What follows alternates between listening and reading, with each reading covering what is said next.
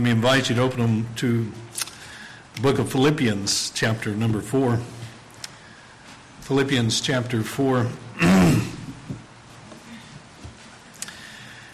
as you are planning out your week, because I know you'll do that uh, this afternoon, won't you? Make sure every day's scheduled. Uh, this Wednesday night, Hosu uh, will be sharing his ministry here. Um, Hosu is a pastor in Hungary. He's been with us over a month and a half. And uh, yeah, won't you just stand up, Hosu? he he does have prayer cards, so you can so you can get one of those from him. Uh, but he'll be sharing his ministry about the church in Hungary uh, this coming Wednesday night. So you want to be here for that seven o'clock. Uh, make sure you make plans for that. We was greatly encouraged by his uh, message Sunday night uh, over communion. Uh, so we're looking forward to that.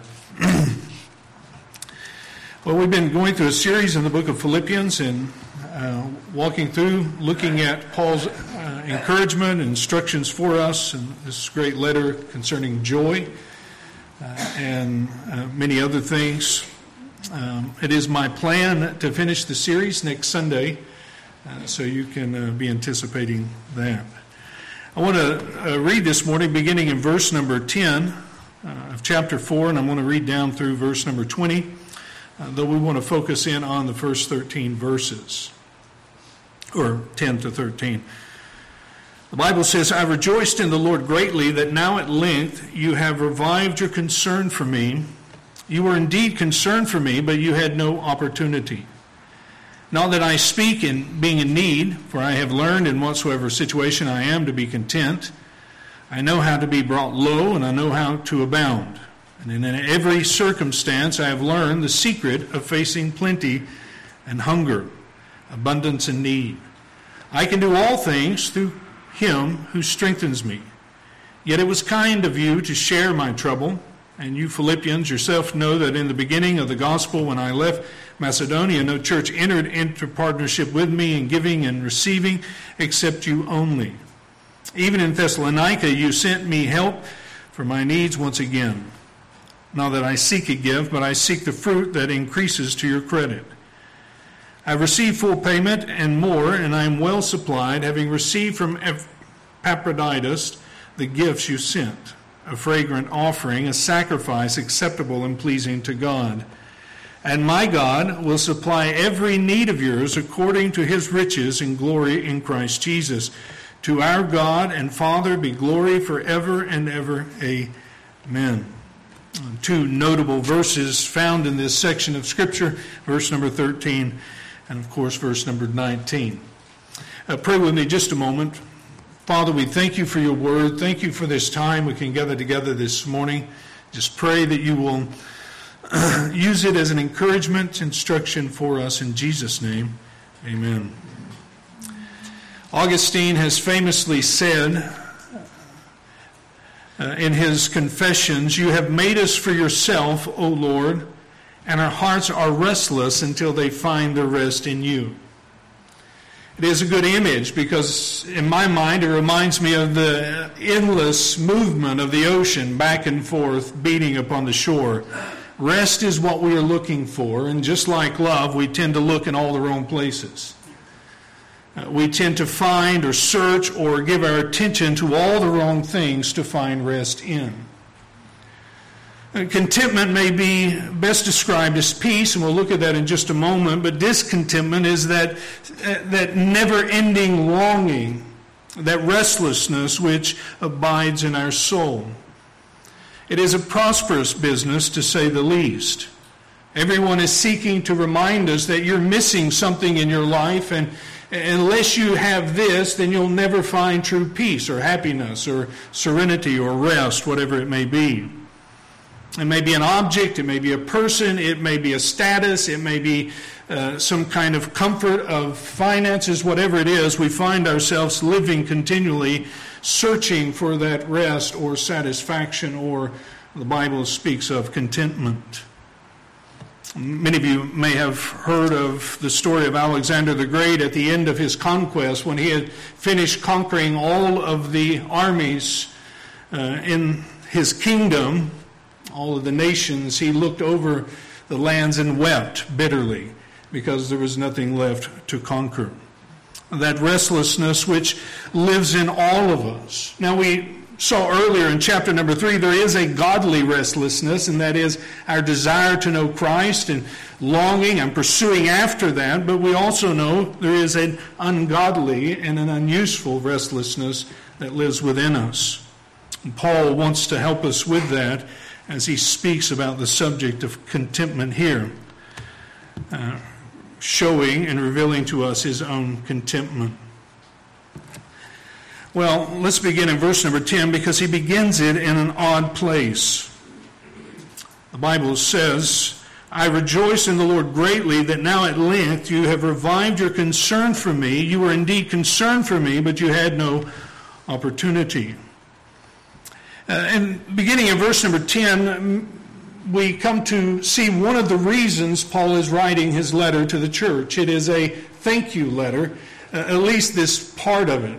He's acknowledging that they had given him a gift, they have sent him some kind of resources to sustain him as he's living in, uh, in Rome. He's under house arrest, and so naturally he would have to pay for his food and lodging and, and all of the necessities that would take place there. It would be left upon Paul or friends of Paul's and, and acquaintances of Paul to make sure his daily needs are met.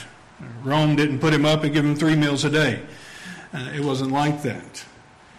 And so here Paul is acknowledging this gift that he receives. He's showing his gratitude and his thankfulness as he is writing to them. And, uh, and in a kind of odd way, we wouldn't go to Hallmark and find Philippians 10 through 13 and say, oh, there's a good thank you letter. You just wouldn't find that because in our minds it's just hard to see how they go together.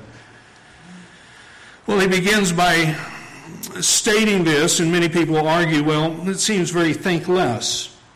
In fact, many people say Paul here is giving them a slight rebuke. You, oh, finally you're sending to my needs and helping me. You know, I know you wanted to, but you never did. Notice he says, I rejoice in the Lord greatly that now at length or finally, as some have suggested, you have revived your concern for me. You were indeed concerned for me, but now you finally acted on it, as some would suggest. Well, that's not at all what Paul is saying. In fact, what we find in the beginning of this, he says, he, as upon receiving Epaphroditus and the gift which they received, he rejoiced greatly. You see that in past tense, verse number 10. It was a cause for him to give God praise, to, to thank God for God's provision and the kindness and the generosity which, which his friends in the church and the partners in the gospel had shown to him. Well, as he begins this, he tells them, I've rejoiced, I've received it. He shows his gratitude, and he says, I know you always wanted to care for me, but whatever the reason is, you didn't have opportunity. Uh, but now thank God, or now by God's grace, you have, you have given the chance to be able to act upon your desires. And we don't know why they weren't able to send to him, whether they didn't have the money. We know they were a poor church, or whether they just didn't know where he was or what the need was. But nevertheless, there had been a time, a gap between there. And so we understand that in thanking, we acknowledge the gift, we acknowledge the giver, and, and so we, we write those thank you cards and we we show that kind of appreciation. So it seems kind of weird leaving from that and Paul going in verses 11 through 13 to speak about, oh, by the way, I wasn't in need. And I'm not saying all of this to you because I was in want. Uh, in fact, I, I am content the way I was before I got the gift or after I got the gift. It's kind of the idea that you have here. Now, some suggest the reason that the language here in verse 11 and 12 and 13, well, we know it's because of the Holy Spirit, because we believe all Scripture is breathed out by God. The Holy Spirit is teaching us something here, but, but some believe that Paul is wanting to guard his relationship with the church. There was in the Roman era this kind of friendship or kindness that was more of a um, based upon what we give and get. It was the lowest form of friendship, they, they argued, and it was called utilitarian, or basically, I need something, you got it, so I get it, and then I reciprocate something uh, to you for meeting my needs. And so there was this kind of base relationship. Now, Paul may be guarding that, but he reminds us that his delight in them was in them, not in their stuff. It wasn't coveting what they had or what they could give. It wasn't desiring for them to meet his needs. His, his delight was in them, personal, as you see that. He, he says, It was your concern for me. That's personal. That's not, that's not taking it out of the realm of his delight in them and their relationship. In fact, in Philippians 1, we see the very same thing. Looking back with me, he says, uh, verse number 8,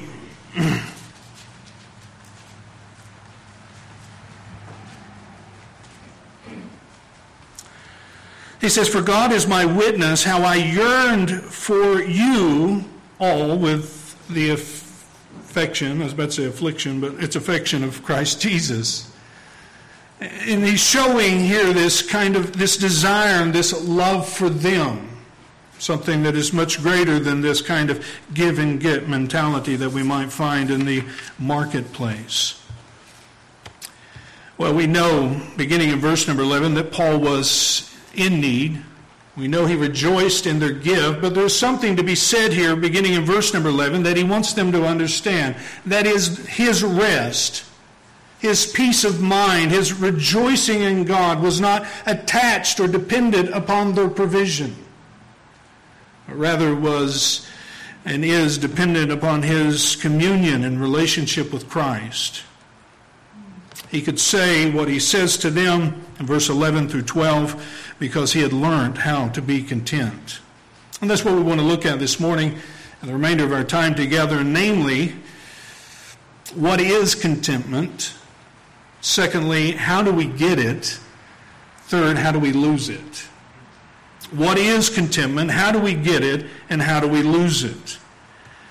Well, let me just say contentment is a universal virtue all the way back to the philosophers in Greek, all the way through centuries, and every culture has this idea, uh, this virtue which is praised, held up, and longed for, preached, and that is contentment. It is not easy to define in one sense because we all have different ideas of what it might be. Uh, some suggest contentment is our chief source of happiness defined by others as the virtue of having enough. Uh, read one article from one PhD psychologist who went out uh, someplace to an unreached people group, and he found that contentment translated in that culture of enough. Enough. That's how they come to understand what contentment was. It was enough. Others suggest it is the idea of learning to be satisfied. Actually, out of curiosity, because I was Googling uh, on YouTube, or I was on YouTube Googling, or not Googling on, you know what I was doing. You get it, right? I was somewhere at some point, whether in the body or out of the body, I know not. So I, on YouTube, and I typed in contentment just to see what I would find, and there I found a, a prosperity gospel preacher preaching on contentment. I said, surely this has got to be interesting. What has he got to say about contentment? I waded through, skipped a little, waded through, and I finally said, I got enough. I'm done.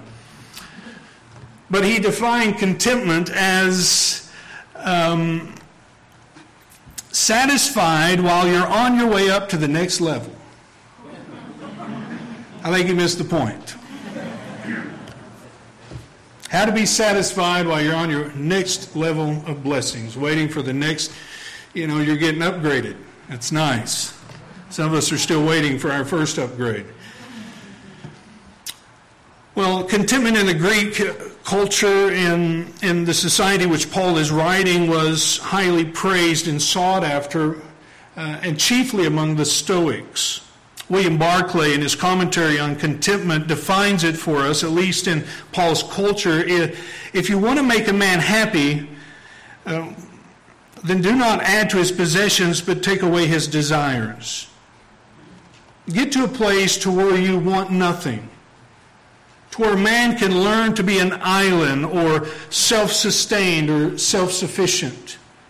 To where nothing outside of yourself, whether good or bad, can, can hurt you, move you, or, or shift you in any way, affect you. It is the idea of, of unplugging from all of the all of the things in life in such a way, or steel yourself from the things in life in such a way to where you, you get that cavalier attitude of it doesn't matter. In fact, not only did they think that the desires, uh, taking away men's desires, if you want nothing, then you will learn to be content. Uh, but it also had this, uh, had this thing of if you feel nothing, if you're able to lose a, a, pet, then that's great. That's how you start. But, but what if you're able to lose a family member and you're unmoved by it and your emotions are not stirred up? And then you just continue on to where you're emotionally detached from all of the outer circumstances that you face. So it's found in our detachment of desires, our detachment of emotions. It is something of a fatalistic lifestyle. It just is what it is. We might say it this way, is best described as a man that is sufficient unto himself for all things and able by the power of his own will to resist the forces of circumstances. You might think, well, that's un, unattainable. But I would say in our modern culture, we find that more attractive than we want to admit. We can tough it up and deal with it by our own sheer power and will. That was the Greek Stoics and philosophers. But it is a man who wants nothing and feels nothing, who delights in nothing. He is never disappointed, never dejected, never aroused to anger or discouraged. Eh, but he is also one who has never truly loved, one who has never truly enjoyed the warmth of, of joy and happiness and delight which God gives us, the children of men, in the toil in this life. He might be a machine or a block of wood, but I would tell you, as I was thinking about that, at least a block of wood burns when you put fire to it. It is a man who is unmoved, or a woman. Well, that can't be what Paul is talking about when he says in verse number 11, Now I am speaking in need, for I have learned in whatsoever situation to be content. One Puritan writer helps us uh, defining contentment as that sweet, inward, quiet, gracious frame of spirit, freely submitting to and taking complacency in God's wise and fatherly dispose in every condition. That's kind of wordy, isn't it? You can look up Jeremiah Burroughs and find it for yourself. A more recent definition of contentment could be an inward assurance in God's sovereignty and His goodness that produces the fruit of joy and peace and thanksgiving in the life of a believer, regardless of outside circumstances. If I could put it simply, faith resting in God that produces peace and joy no matter what you face. That's contentment. Paul reminding us here, and reminding the church in Philippi, uh, contentment is not found in self sufficiency, but found in dependency not from one's willpower, but from the power and enablement of God. Verse number 13. Contentment is found in Augustine's words finding rest in Christ, sufficient in every circumstance to keep us. Well, well that's good. That's what it is. How do we get it? We've seen enough examples of futility in chasing the wind. Ecclesiastes is a book written to the modern culture of what, uh, what restlessness looks like as we pursue peace or whatever it is we're pursuing. There is the temptation that you and I face that the next job or a spouse or children or a vacation or whatever else might provide that promise, that, that promise of rest and peace and settlement which we're looking for. All of that is an illusion. Contentment, to say it this way, and biblical Christian contentment is not natural to us. It is something that must be learned. That's what Paul is saying here in verse number 11 and 12. Notice with me, verse number 12, he says, I know how to be brought low, and I know how to abound, and in every circumstances I have learned the secret of facing plenty and hunger, abundance and need. The word secret here in verse number 12 is like uh, the initiation rites of the mystery religion, the things that you would go through to get in on the inside. Uh, I think there's probably clubs like that in our modern day that have this, you know, you got to know the secret handshake to get in or or whatever it is. And Paul's saying that he, he, he's learned the lessons, he's, he's learned the secret of what it means to be content.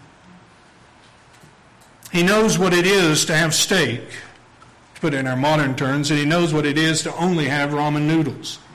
I said only because I know some of you like those things, and I didn't want to offend you this morning. He knows what it is to have excess in the bank and to not care about what's going on. He knows what it is to wonder how he's going to pay for the next meal or the lodging or whatever else he needs. He has learned the secret of how to live in that state. So let me just uh, say, by way of how do we get it, first, let me say it is something that we learn through the experiences of this life. It doesn't come natural. It is something through, through the ebb and flow of the seasons that we go through that God is continually teaching us and giving us a lesson on. Our experience becomes our educator and what it means and how you and I are to be content. But it needs more than just experience because, well, let's just face it, we've been through a lot. And many times we go through those things and we're unmoved and unchanged. So, secondly, I would say, going back to our Puritans' definition of contentment, uh, there's the, the source of it comes from God Himself. Contentment is a gift of God, it is from God. Not just our experiences, Paul's disposition rests in God.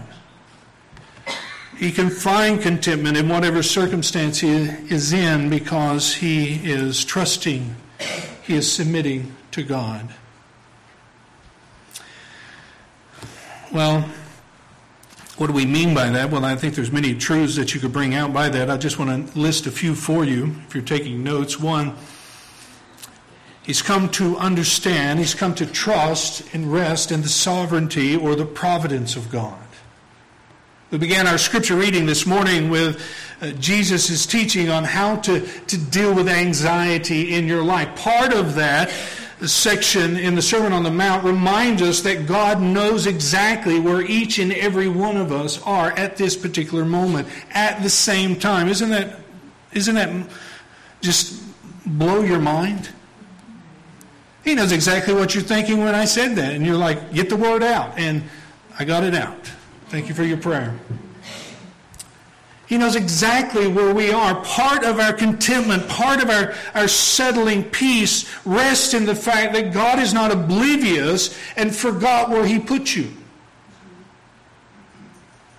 Or forgot what's going on in your life, all the intricate details and all the ins and outs and how you're processing what you're going through and where you are. He knows exactly where you are there's a rest in the providence of God in knowing that, not only knowing where you are, but He knows exactly what you need.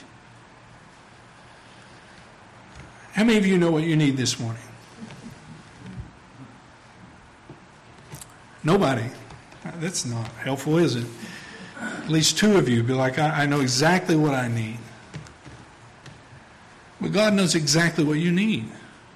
He knows not only where you are, he knows, he knows where he's taking you. He knows what you're going to face. He knows exactly what you need in the moment, now and then. There's this idea of resting in this reality of God's providence in our life, but providence alone. Uh, we need more than providence alone, more than just God's knowledge of us, His work in our life. But secondly, I would say it's in His provision, or the provision of God. And chiefly we find this in the gift of Christ, don't we? All things are ours through Christ Jesus. Every spiritual blessing in heavenly places are ours through Christ Jesus. The chief provision which testifies and, and boldly declares every other provision we need in life will be secured for us is found first in Christ. It is in Christ that we, that we are given that adoption. It is in Christ that we're brought into the family of God. It is in Christ that we're made sons of God. It is in Christ that we not only come to understand God's infinite wisdom and knowledge of our situation and our circumstances, but it is in Him that we call Him Abba Father. That we see that as God looks at us, we are more valuable than than stuff like dirt and flowers and animals. That's what Jesus was saying.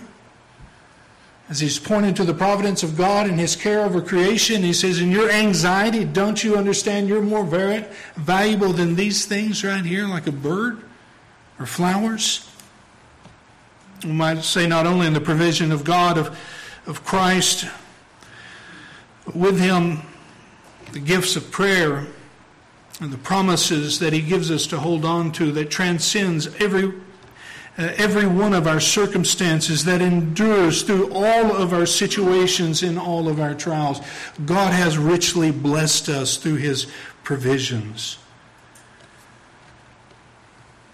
You and I cannot find contentment in God apart from Jesus Christ, but in Jesus Christ we find contentment in everything in life we go through because of God not only the providence of God and the provision of God, but we find contentment, we're taught contentment in the power of God. It might be easy for us to think of contentment and God's provision in terms of plenty. That's the steak, when you got a steak on the grill kind of mentality.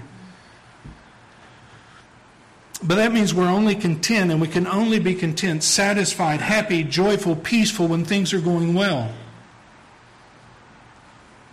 that would discredit all of what Paul said earlier in this chapter to rejoice in the Lord always, and the peace of God which passes all understanding. And no, we're come to understand this, this generosity, this, this stayingness, this, this blessing of God through His power, enabling us both in our plenty and in our want. In fact, our experiences prove to us the simple truth that God is faithful. Isn't that what Paul has come to understand? When he says, I've learned to be content in plenty and in want, or in abundance or in need, isn't that really what he's saying? That in both cases, God has not changed and God has proven himself faithful? Well, he's still faithful, I would say that, and just remind you of that this morning. When things were tight, you were scrapping things together, and calling it a, a gourmet dish because that's all you had and you were just throwing it together. Or when you had leftovers that you were throwing away because you just had too much. In all of those things, God's faithfulness is evident in our lives. And so Paul says, I can be content. You and I can learn contentment because of God's faithfulness. Our peace and joy rest in who He is and, and His faithfulness to us, not in the possession of things or the absence of those things. Notice how Paul says it in verse number 13 I can do all things through him who strengthens me. Now, how many of you memorized that verse? Last time I said coffee cup verse, Remo bought me a coffee cup with a verse on it. that is a powerful passage. That is a powerful promise, isn't it? It does not mean I can lift anything in the world as long as Christ is strengthening me. Would you agree with that? That I can jump tall buildings and, and do all kinds of stuff as long as Christ strengthens me. I can do all things like that. Don't take your youth group or your kids and say, We're going to climb this high peak today. And when you get tired, I want you to quote this verse out of Philippians 4:13. I can do all things through Christ who strengthens me. So we're going to make it to the top today, okay? Well, you might make it to the top. They might, uh, they might need an ambulance to help themselves on the way down. I was on a hike once at a men's conference. And the, the leader did not quote this verse. He actually looked at many of us who looked like we didn't need to be on the hike and said, Some of you need to understand this is not a time to start your um, exercise program. Some of you are not going to make this. you need to go a different hike. So we don't rip this out of its context and, and, and kind of rob it of its beauty, of its substance. If you can't do math and you don't like math, don't claim this verse and say, I'm going to, I'm going to pursue being a rocket scientist because I can do all things through Christ who strengthens me. You see the, the things that we sometimes do to the Word of God. What we can say, Paul is saying that I know how to live. I'm, I'm able to live faithfully in all circumstances. I know what it's like to, to be in, eh, I know what it's like to have without forgetting God. I know what it's like to be without, without cursing God. And that's the challenge, isn't it? As we think about needs and wants and those things like that, Paul says, I can navigate both every season of life because it is Him who strengthens me. In both cases, my eyes are fixed on Christ. My joy and my peace is settled in Him. I would say, thirdly, not only is contentment from God, it is learned, but thirdly, it is, in one way, being satisfied with less. Now, some of you would think about contentment, you're like, when are we going to get to less?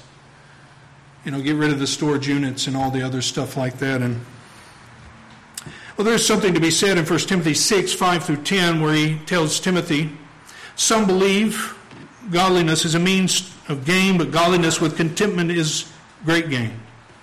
For we brought nothing into the world, and we can take uh, we cannot take anything out of the world, but if we have food and clothing, with these be content.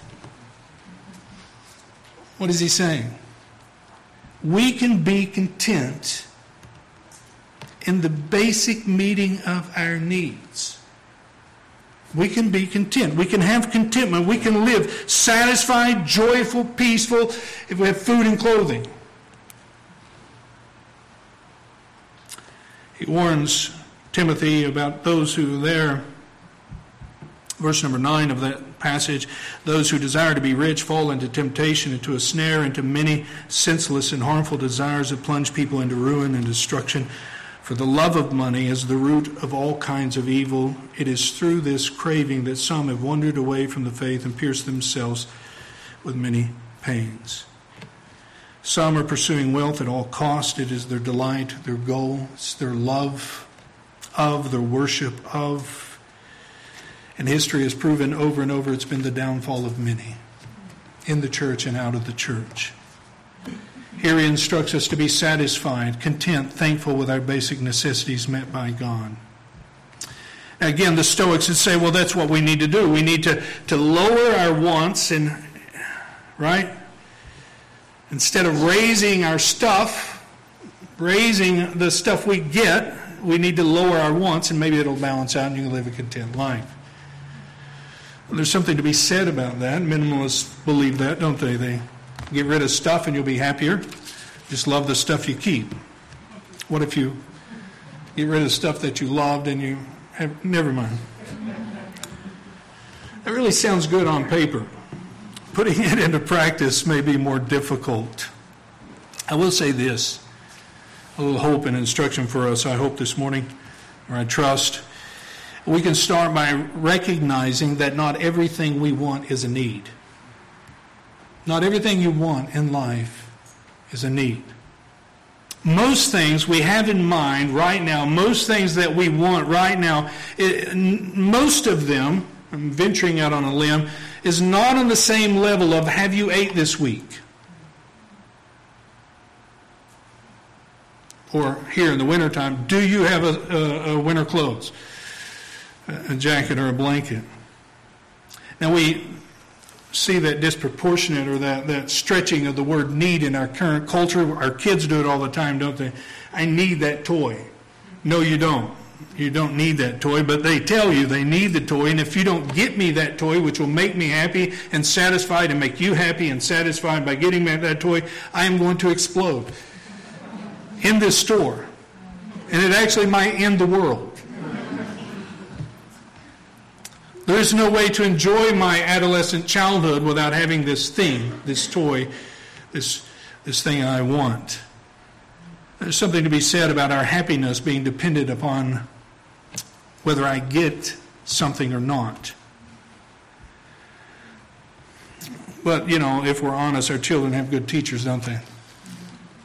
Now, we go into the store and we, we harp on the children that act that way, but let's just be honest, they've got good, they've got good instructors. We disciple very well. We say, I need this. I need a, a spouse. I need kids. Sometimes we regret saying some of these things. I need money. I need a new car. I need new clothes, a boat, a new rifle. I'm trying to bring some of you guys in on this. You don't need those things. Many of those things.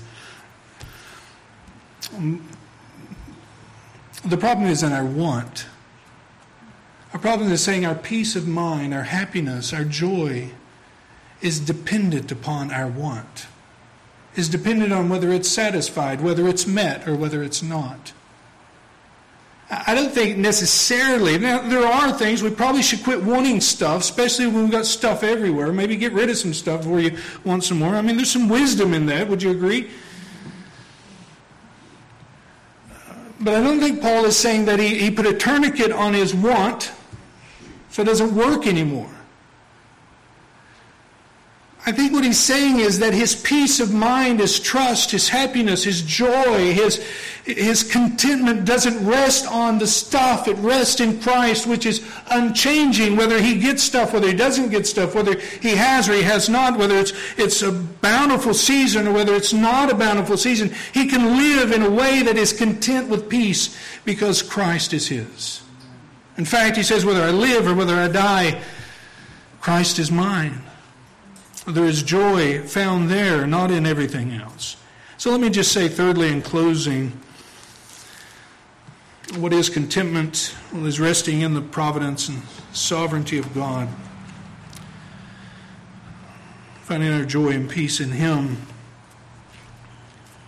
How do we get it? Well, we get it through learning it. God showing His faithfulness and, and knowing who He is.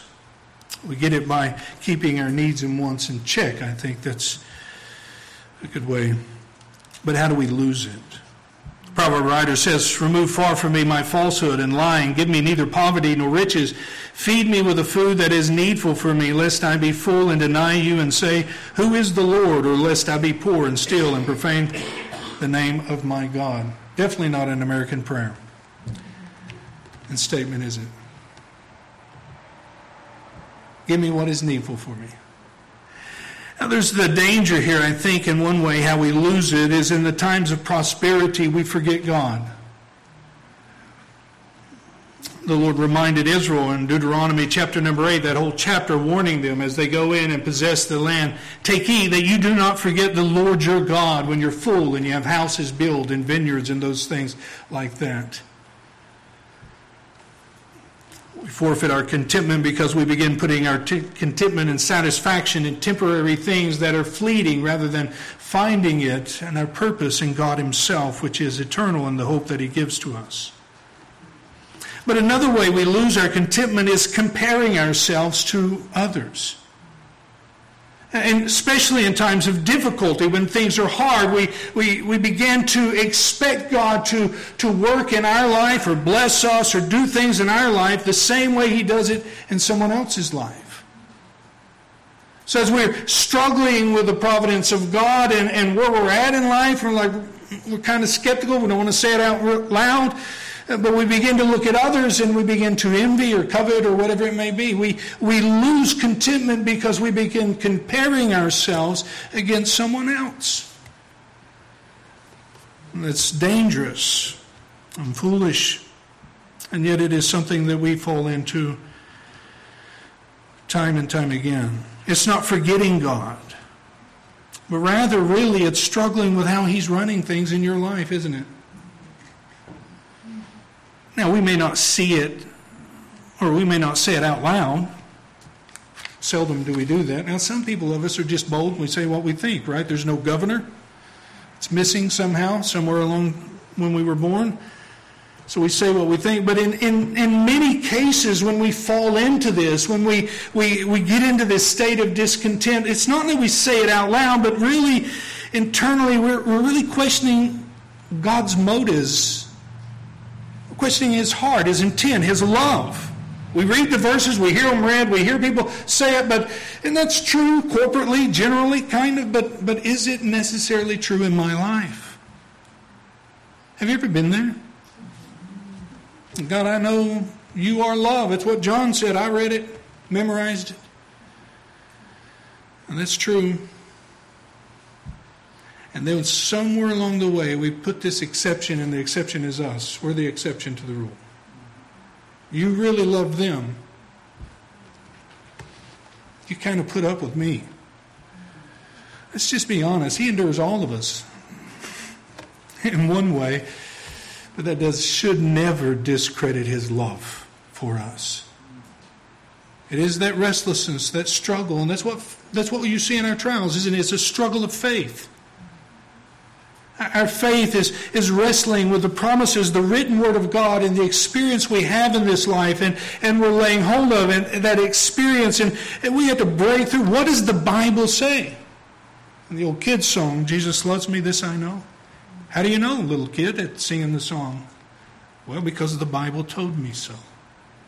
It is when we cast our eyes off the goodness and grace of God, we, we, begin, we begin looking at others, we begin looking at God with skepticism. Well, it's a miserable place to be. It's miserable because it is an untrue place to dwell and live, and contrary to the Word of God. We have come to a place not only doubting God's love for us, but we have equated love with certain outcomes in getting our wants met, which is unreasonable and dangerous. Exodus 34 6 reminds us of the nature and character of God, doesn't it? God speaking to Noah, Abraham, no, Moses, one of those guys in the Bible. That's embarrassing, isn't it? Speaking to Moses on the Mount. Israel just messed up really big. They made a golden calf and they said, This is the God, Israel, that's delivered you out of it. I mean, that is just insane. And yet, as God reveals himself to Moses in Exodus 34, and some of us, it'd be a good place for us to go visit this week, that chapter, and just read through that. And he says he is a merciful and gracious, slow to anger, and abounding in steadfast love and faithfulness. He is faithful. We are complete in Him and satisfied. And can I just say, just to wrap this up this morning, you can rest in His good and wise fatherly care for you in whatever season of life you're in. You can find contentment, joy, and peace because He is unchanging. Let me just ask you this morning, those of you, or each of you, do you know him as Father? When the Sermon on the Mount is read and your Heavenly Father is mentioned, is that, is that something that you're familiar with? Is that a promise that you have? We made remarks about it as we talked about His providence, as we talked about His provision. Do you know Him as Father? Is he your heavenly Father? Some know him as God or the big man upstairs or judge or a host of other things. But can you call him Father? Can you call him your heavenly Father? The Gospel of John tells us how we can. He says in John chapter number 1, he came to his own, and his own people did not receive him. There's something to be said. Not everyone will call him Heavenly Father, but to all who did receive him, who believed on his name, he gave the right to become the children of God, who were born not of blood, nor of the will of the flesh, nor the will of man, but of God. Did you see that? Did you hear that? All who received him, who believe on his name, he gave the right to become the children of God. He adopted into the family. He has not only said, You are my son, but he has declared himself our father. Not only the privileges of being the son, but the privileges of, and the joy of, of him being our heavenly father. That's the promise of salvation, that is the joy of adoption, and it's given to all who receive him, all who believe on his name. And if you've not done that, outside of the family of God, uh, you can this morning. You can turn from your own ways and turn to Him. Put your trust and faith in Jesus Christ. And He says, All who believe, who receive, He gives the right to become the children of God. It is a gift of God. And what a gift it is. Bow with me for a word of prayer. Thank you for this time we gathered this morning. Lord, we just praise your holy name. Thank you for your fatherly care in our life. Thank you for the joy and peace you give us. Lord, thank you for the reminders of your blessings, blessings that we have in Christ. And, and Lord, you've committed yourself to us as being our Father to care for our needs and sustain us, empower us, enable us. Lord, I pray for those here this morning, any here that does not know you, God, that they would, they would come to know the blessedness of what it means to be a child of God. It is theirs, it can be theirs in Christ if they would just by faith receive Him. I pray by the Holy Spirit that you would, you would work that in their hearts right now. Lord, I pray for all of us as we gather together and we fight a culture that keeps telling us more and and that we would fight against it and find our peace, happiness, our security, our joy in Christ. In Jesus' name, amen.